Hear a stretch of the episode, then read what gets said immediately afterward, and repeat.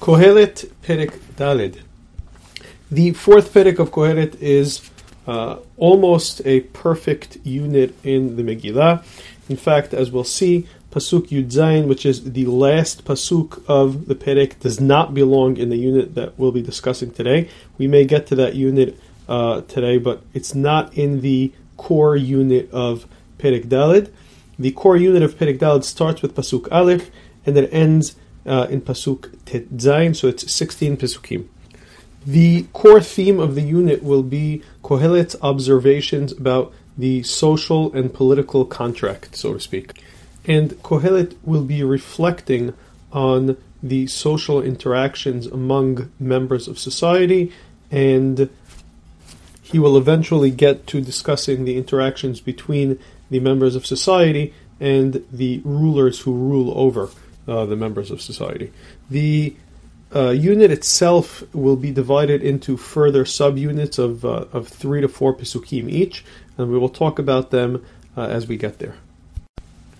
Pasuk Aleph. This is the first pasuk of the first subsection, so to speak, and the subsection is three pasukim, Aleph, Bet, and Gimel, in which Kohelet will discuss the solitude of those who are oppressed in society. Pasuk Aleph starts, "Veshavti ani va'er'e et kol ha'ashukim asher na'asim tahat Hashem." And I turn to see all the oppression that is done under the sun. V'hineh dim'at ha'ashukim ve'en lahem. And behold the tears of the oppressed who have no one to console them.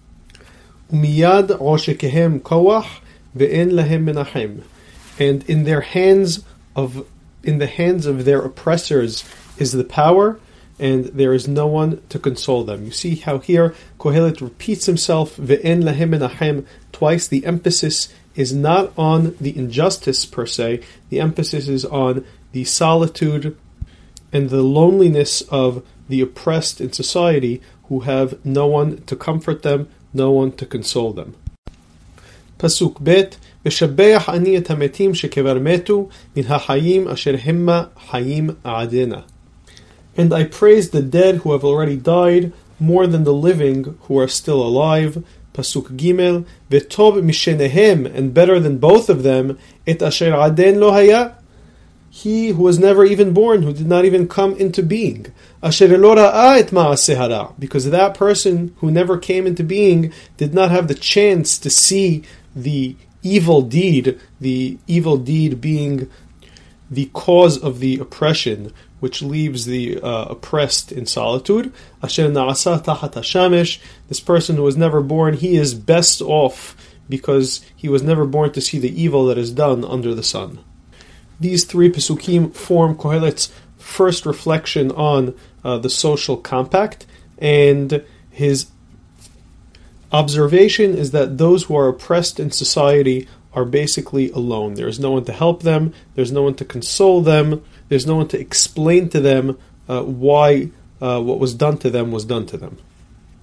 And he sees this as a great evil, not the oppression per se, but the fact that the oppressed is left alone. That is what he sees as a great evil, and because of that great evil, it's better that uh, no one even come into being. A person who never came into being is best off because he doesn't have to view uh, that evil.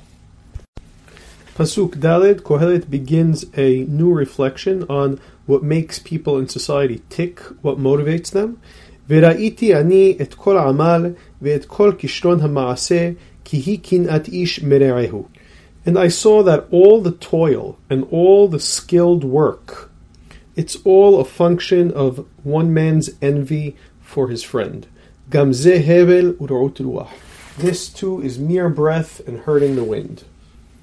You can almost hear Kohelet's uh, criticism of unfettered capitalism over here, whereas capitalism might see uh, a little bit of greed and jealousy as a good thing that motivates people. Kohelet sees all the things that are done in society, and he sees them as just motivated by jealousy, and as a result, they must be uh, just mere breath and hurting the wind. And why that is, he tells us in Pasuk He and Vav, Pasuk He, HaKesir chobeket yadav ve'ochelet besaro. It may be true that the fool hugs his hands and eats his own flesh. And here you're supposed to be imagining someone uh, with crossed arms, the crossed arms symbolizing someone who's either uh, lazy or for other reasons is not willing to work, and the person with crossed arms has nothing to eat but the arms that are close to his mouth. Uh, and the re- what, what Kohelet is doing over here is seemingly quoting a popular uh, wisdom aphorism that says that basically a lazy person uh, won't have anything to eat. And Kohelet says it's true. It might be that a lazy person, the fool who hugs his hands, who doesn't work, will have nothing to eat and will end up just having to eat himself. That may be true. But Pasuk Vav, Tob melo chafnahat mimelo hofnaim amal urut ruach. Better to have one palm full of ease than to have two handfuls uh, of toil and hurting the wind. And Kohelet's general commentary on society over here seems to be that uh, while it's true that a person should not be totally lazy because then he'll have nothing left to do but eat himself, so to speak, it's also true that all the jealousy that that uh, motivates a person to work so hard and do nothing but work and amass all these great things, all that work, it's really not all that worth it. It's better to have just one handful of stuff that was gained with maybe a little bit more ease than all that work than to have two handfuls of all this toil uh, that is just hurting the wind. So he seems to take a moderate position between the two extremes, and uh, through that, he criticizes the current situation in society, which is the extreme of greed and jealousy motivating uh, extra hard work, too hard work. And by the way, just to point out, the first subsection in which Kohelet discussed the solitude of the oppressed, and the second sub- subsection in which Kohelet describes the jealousy that motivates society, they're both connected, and we'll see that th- this connection runs through all the subsections in this unit. They're both connected by the theme of two. The in uh, in the first subsection, Kohelet talks about Tov Mishenehem. In the second one, he will talk about uh, Kaf Ahat, Kaf Nahat, uh, one handful uh, is better than Miloch Hofnaim, two handfuls. In the third section, we'll see he'll talk about Yesh Echad Ve'en Sheni. So we will see the theme of two, the theme of Sheni, uh, keep going throughout the different subsections in this unit. Pasuk Zayin, Veshavti ani hevel tahat hashamesh. And I turned and I saw uh, mere breath under the sun. And what is this hevel that I saw? Pasuk Het, Yesh Ehad ve'en Sheni. There is one without a second. In other words, there is a person that has no companionship. Gam ben va'ach en lo. Neither a son nor a brother does he have. Ve'en kes lechol amalo. And there is no end to all his toil. He's giving you a picture of this workaholic loner. He has no friends. He has no time for friends. He has no time for family. All he wants to do is work. His eye is not sated with any amount of wealth. Ulmi ani amel umhaser et nafshi mitobah. Kohelet is almost putting words into this workaholic's mouth. Who am I toiling for? For whom am I depriving myself of good things? Gamze hebel ve'inyan ra'hu. This too is mere breath and an evil matter. These two Pesukim, Pasuk Zayin and Het, form the third sub- subsection of the unit.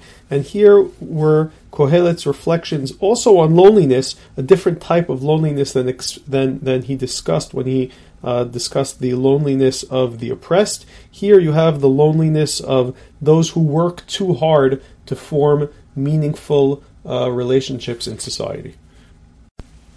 Pasuk Tet Pasuk Tet starts the next subsection in which Kohelet will uh, actually talk about not what makes loneliness bad, but what makes companionship good. And there will be four Pesukim, Tet, Yud, Yud Aleph, Yud Bet, in which we will discuss this. Pasuk Tet, Tovim HaShenaim Min HaEchad. Again, the theme of Shenaim, which runs through the entire unit of the Perek. Better are two than the one. And why is that? From practical perspective, Asher Yesh Lehem Sachar Tov Ba'amala because from practical perspective, they can get a better reward in their toil. Pasuk Yod, Ki im yipolu ha'echad yakim et havero. If one of them falls, the other could lift up his friend. But if one alone should fall, there is no other one to lift him up. So you notice that Kohelet is discussing the value of a relationship here, not from the standpoint of companionship or love, but from a very practical standpoint. Two are better than one. They can do a better job that will earn them more reward for their toil, and uh, they also work as a sort of insurance policy for each other. If one of them falls, the other can lift them up. Pasuk Yud Aleph, Kohelet again emphasizing the practical aspects of being in a relationship. Gam im yishkevu v'ham lahem. If two lie together, they are warm. Ul eh, echad ech. But as for one, how will he be warm? Pasuk Yud Bet, ve'im yitkefo. And if one should attack him, nerdo. The two will stand against him. V'hachut hamshulash lo bimhera. And the triple cord will not be easily or quickly snapped. There are two interesting things in this uh, in this pasuk Yud Bet. If you look at the sequence of numbers in the pasuk, ve'imit kefo ha'ehad one, hashenayim ya'amdu nerdo two, ve'hachut hamshulash three. So there's this uh, advancement from one to two to three, which I think could be an indication of Kohelet's view that perhaps uh, the more the merrier when it comes to uh, to having relationships. The proverb of Shulash Lo Bimhera is now widely understood uh, by scholars of the ancient Near East to be referring to a very famous line in a very famous piece of ancient Near Eastern literature, and that famous line is said by uh, the character in uh, that famous work. As he is in the process of joining forces with his friend. And so it would be widely understood by those who are hearing uh, Kohelet uh, discuss the practical benefits of companionship and, and, relationships, it would be widely understood that he is referring to this uh, this famous uh, ancient Near Eastern Near Eastern epic, in which, in that particular portion of the story, the emphasis on the benefits of relationship are also stressed. Thus far, what we've seen in this unit is Kohelet take on the solitude and plight of the oppressed in society. He then moves on from that to discuss the motivating forces of the members of society and his criticism of those motivating forces. He moves on from criticizing the motivating forces of society to showing how those motivating forces themselves, that jealousy, that greed, can motivate someone uh, in such a blinding way that the person does not even bother forming any sorts of relationships with any other people. And then he moves on from that to discuss the benefits that actually forming those relationships might have. Now, if you think about the logical progression of how society works, when people come together, when people form relationships and uh, come together to form a society, the next logical step in that progression is uh, choosing a leader. And that is the next topic that Kohelet will be taking on in the next few Pesukim that that uh, that will complete this unit on Kohelet's discussions uh, regarding uh, uh social dynamics. In his world, there's or there can be no separation between uh, the political realm and the social realm. The social realm necessarily leads to the political realm. פסוק י"ג טוב ילד מסכן וחכם ממלך זקן וכסיל, אשר לא ידע להיזהר עוד. Kohelet seems to be uh, reflecting on the political through his interpretive portrayal uh, of what must have been a well-known uh, situation or a well-known well known political drama or story that must have taken place that many of his listeners must have known about. And so he starts his, uh, his uh, reflection like this Better a poor but wise boy than an old and foolish king who no longer knows how to be wary. Pasuk Yud Gimel, sorry, Pasuk Yud Dalet, Ki mi bet hasurim yasa limloch, ki gam bemalchuto nolad this poor boy came from the prison house to be king. And during the reign of the original king, he was born an impoverished boy, an impoverished man. So here you have Kohelet setting up the story. You have a poor boy is born. He's born into a, a uh, an impoverished situation in life, and he rises up and from the jail cell becomes king. And you might be forgiven for uh, thinking that this is a very familiar story that we know from the Torah of Yosef who comes out from uh, Bet Hasurim to become king, and that is indeed what the Midrash says these Pesukim are talking about. And it very well could be that Kohelet is going to discuss the discuss the uh, his reflections on uh, the political and society through this story of Yosef. Either way, he doesn't name Yosef, he doesn't name Paro. He talks about this situation without any names, but it seems to be a situation that everybody who's listening uh, seems to know about. Pasuk Tetvav ראיתי את כל החיים המהלכים תחת השמש עם הילד השני אשר יעמוד תחתיו. I have seen all the living who go about under the sun alongside this second boy who will stand in his place. Kohelet marvels at all the people in society who are uh, so thrilled, so excited with the new rulership that they have. Everybody, Kol HaHayim, are coming and coronating this new king who's taking over for this uh, old and foolish king. Pasuk Tetzain, En kes lechol ha'am. There is no end to all the people. Lechol asher haya lifnehem. To all before whom this new king stood. But in the end, Kohelet says, Gam ha'acharonim lo yismehu bo, ki gam ze hevel v'ra'yon ruach. Those who come later they will end up not being happy with this king. And so this too, this whole uh, the whole concept of rulership, this too is hevel mere breath, v'rayon ruach, hurting the wind.